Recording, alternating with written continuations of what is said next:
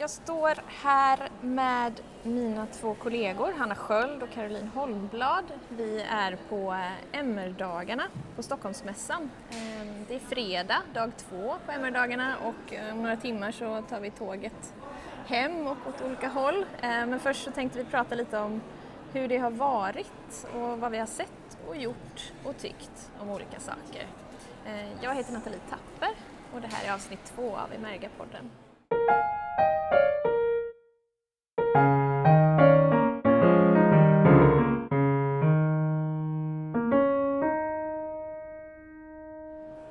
Eh, Hanna, jag tänkte du kan väl börja med att berätta, vad har du varit på? Ja, årets tema är Rätt till ett liv fritt från våld eh, och jag tycker att det är ett tydligt tema i år, vilket är väldigt intressant. Det finns väldigt många aktörer som vill prata om eh, ett liv fritt från våld i deras olika verksamheter. Eh, det är också ett tema som engagerar väldigt mycket Eh, jag har varit på seminarium som har väckt mycket känslor. Jag eh, var på ett seminarium om våld i nära relationer mm. som berörde mig väldigt mycket. Jag har också varit på ett seminarium om eh, FNs kritik gentemot Sverige i de olika konventionskommittéerna. Mm. Där de pratade om att våld tas upp i alla, i alla dessa kommentarer från FN i olika aspekter, vilket var väldigt intressant. Så att våld är liksom ett återkommande en återkommande kritik till Sverige mm. i olika sammanhang gentemot olika konventioner, eh, kvinnokonventionen, eh, i relation till rasdiskriminering och så vidare. Så det är ju ett väldigt intressant tema. Mm. Relevant. Ja. Vad har du gått på för seminarier, Caroline? Ja, men jag har dels gått på ett seminarium som handlar om rättighetsbaserat arbete i kommunen. Eh, jag har också varit på ett seminarium som tog upp hur kommuner kan arbeta med våldsprevention. Eh, och tydligt blir väl när man är på de här seminarierna hur ett helhetsgrepp på frågor som rör mänskliga rättigheter, hur stärkta rättigheter kan minska mm. våld i många fall. Mm. Eh, och bara ett sånt, att ta in ett rättighetsperspektiv i många fall förebygger olika former av våld. Mm. Jag var på ett som jag blev väldigt berörd av. Det var representanter från olika verksamheter i en eh, region som pratade om ett projekt de håller på med eh, som handlar om att ställa frågor till barn om våld. Till exempel verksamheter som BVC eh, och BUP. Jag kommer inte ihåg om det också var mödravården eller sådär. Och det handlade om att skapa dels kunskap hos de som jobbar i de här verksamheterna om våld, både effekter och jag ska inte säga orsaker, men eh, kanske riskfaktorer eh, som är kopplade till eh, våld i hemmet. Då. Ehm, och det var väldigt berörande för de använde också film som eh, medel så vi fick till och med en liten varning att nu kommer vi visa en film som är väldigt jobbig att se.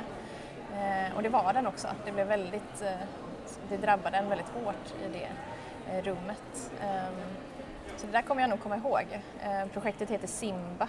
och Det görs i Västra Götalandsregionen.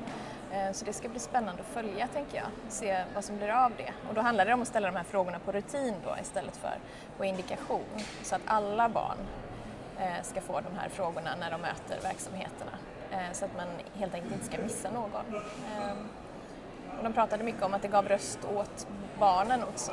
Ehm, fokus på delaktighet kan man säga, att barnen får berätta själva om våldet. Ehm, att frågorna är ställda på ett sätt så att de förstår vad det kan vara eh, och hur de kan berätta om det också.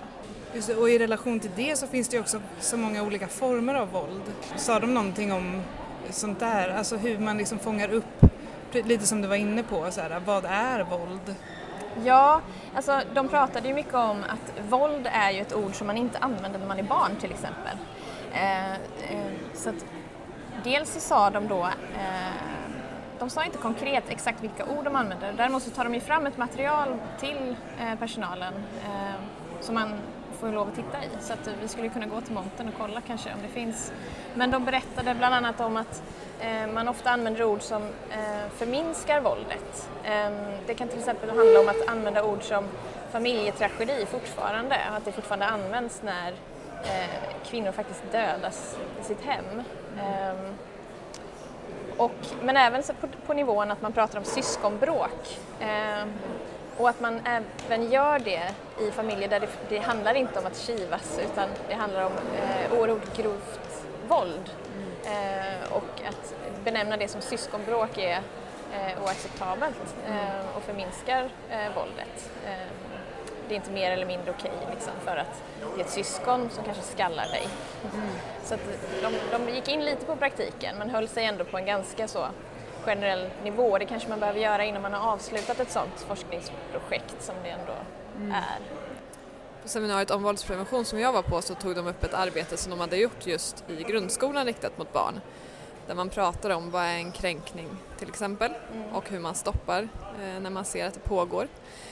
Eh, och då visade de också en film där de hade pratat med barnen om, om det här projektet och där de sa också att nu vet vi vad det är också att vara en aktiv åskådare när det pågår. Så de hade, det var ett så fint exempel när de hade sprungit fram till en lärare och bara nu är vi aktiva åskådare vid matbordet här, vad ska vi göra? Nu har det här mm. hänt.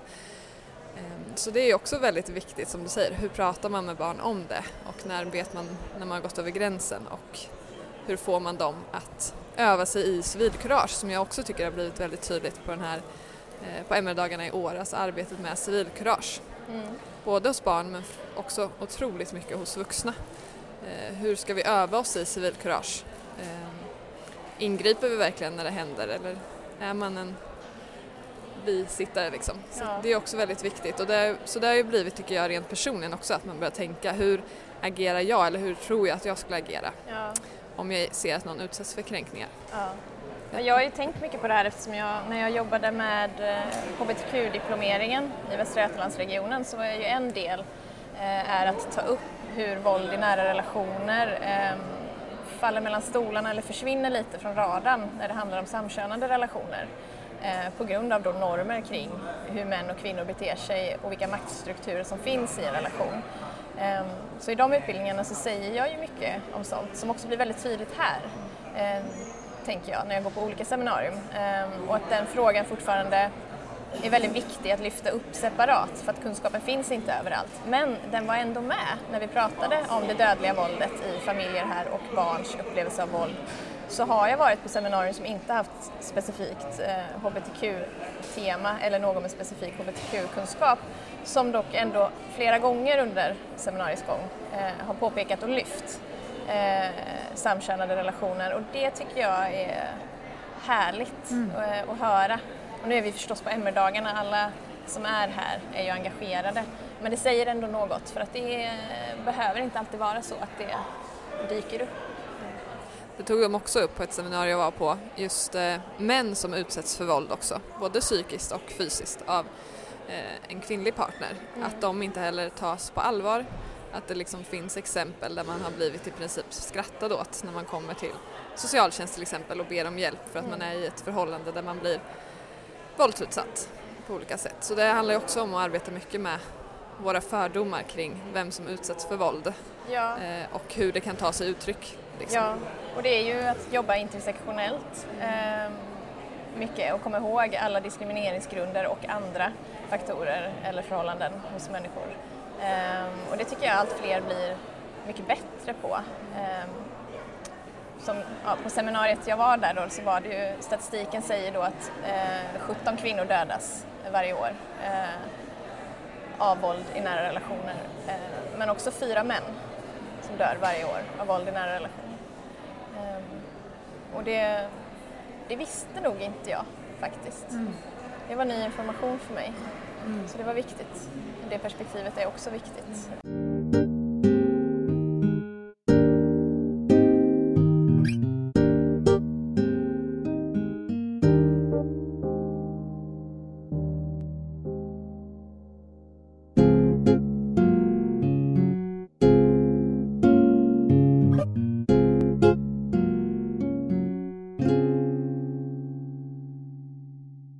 Också tagits upp seminarium som inte handlar om liksom det fysiska våldet eh, så sätt som vi har diskuterat lite grann nu utan jag var också på ett seminarium eh, som relaterar till det arbetet vi på Imerga jobbar med när vi följer migrationen. Ett seminarium om de medicinska åldersbestämningarna av unga flyktingar och eh, där vi fick se då en film av eh, hur det ser ut eh, att göra, att gå igenom det här. Det var som en reklamfilm för Eh, vad eh, en informationsfilm om vad det innebär att göra medicinska åldersbedömningar, att röntga knät och att eh, röntga sina tänder.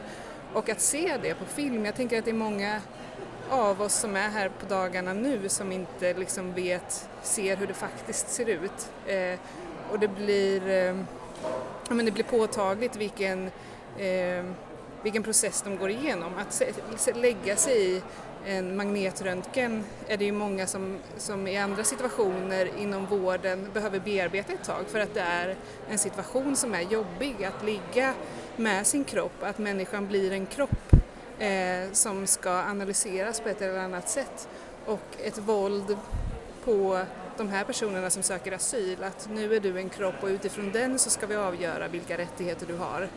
Eh, det blev väldigt påtagligt för mig att se det där. Eh, integritetskränkningen liksom, som ett våld som eh, många av våra nyanlända asylsökande ungdomar har fått gå igenom. Eh, ja, det var också intressant och ögonöppnande. Mm. Ja, jag var ju på ett seminarium också som eh, tog fasta på eh, våld mot kvinnor men specifikt våld då mot kvinnor med funktionsnedsättning eh, som ofta glöms bort. Eh, det där hamnar liksom i eh, kategorin eh, funktionshinderpolitik när man pratar om det och hamnar liksom inte som, eh, som en rubrik överhuvudtaget eller något man behöver ta fasta på när man pratar om våld mot kvinnor.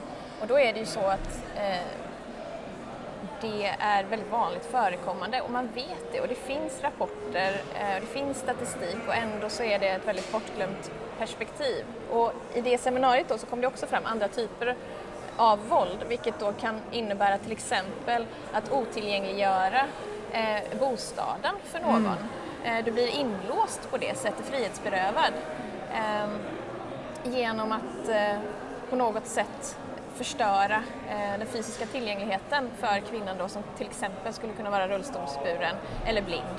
Mm. och att det är eh, också en form av våld som man kanske inte tänker på att mm. den finns. Mm. Ja, men det blir väldigt tydligt eh, under MR-dagarna, alltså att det finns program som på olika sätt berör det här och kan vidga våra vyer av vad våld är och relationen till, att göra den relationen till rättigheter så tydlig mm. här. Ja, det tycker jag har varit bra med årets tema. Även om det varit lite tungt ibland. Ja, eh, absolut. Ja, jag, mm. jag, har inte orkat riktigt eh, lika många seminarier som vanligt för att jag har gått därifrån eh, mer tyngd än vanligt tror mm. jag. Sen höll ju vi också ett eget seminarium på lilla scenen. Ehm, kan inte du berätta lite om det Caroline? Vad var det vi gjorde? Mm. Vi höll ett seminarium om hur man kan arbeta med mänskliga rättigheter i praktiken. Ett kort seminarium där vi egentligen pratade om vad gör vi på Emerga? Vilka är vi? Hur jobbar vi? Och vad är vår vision med det arbete vi gör? Sen lanserade vi också vår eh, fantastiska studentpool. Ja. Vi får ju väldigt mycket, eh, eller många tar kontakt med oss och vill gärna göra praktik eller arbeta hos oss. Eh, och då tänker vi att en studentpool är ett perfekt sätt att få fler att vara med i Emerga-teamet. Mm. Eh, på arbeta extra helt enkelt under sin studietid. Så är man en masterstudent så är man varmt välkommen att höra av sig till oss. Och med hur gör man då? CV. Man, ska skicka... man får jättegärna skicka till info.emerga.se sitt CV och ett kort personligt brev som beskriver lite vem man är och varför man är intresserad av att vara hos oss på Emerga. Och det här kan man ju göra oavsett var man sitter i Sverige, man behöver inte vara baserad i Göteborg som vi är utan man kan sitta i Ystad eller Luleå eller. Stockholm eh, för att allting kan vi göra genom eller mycket kan vi göra genom datorn i alla fall, yeah. med hjälp av datorn. Eh, och det kan handla om att eh, genomföra intervjuer, göra transkriberingar, analysera data med mer.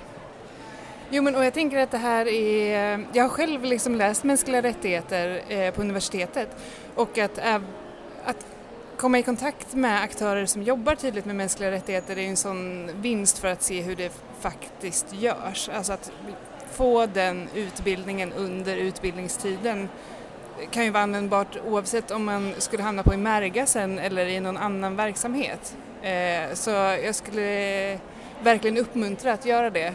Nej, jag vill bara säga att man kan gå in på www.merga.se och läsa mer om eh, vad studentpoolen innebär och hur man kan eh, skicka in ansökan Mm. också. I den här studentpoolen då så är det ju också så att de får ju tillgång till eh, Emergalab som är vår digitala plattform där vi jobbar med mänskliga rättigheter och rättighetsbaserat arbetssätt. Ehm, och de som är med i studentpoolen då, de får eh, inlogg till den och får se våra verktyg och vad vi gör och rapporter. Ehm, och får också möjlighet att eh, få lite stöd där, ställa frågor ehm, och ha kontakt med oss här tiden. Ja, vi önskar ju att det här ska vara liksom en praktisk erfarenhet men också en fortsatt lärandeprocess eh, hos oss. Mm. Och då kan man också besöka eh, emergalab.se eh, och kika lite på hur den plattformen ser ut och se om det är något som man är sugen på att få ta del av. Ja, eh, nu är väl tanken att vi ska leta upp någon typ av väldigt dyr lunch. Ja. Ja. Eh, det har varit kul att vara här tycker jag. Eh, och nästa år så ska vi till Linköping. Eh, och det ska också bli spännande, då får vi göra ett nytt avsnitt där. Hej då! Hej då! Hej då!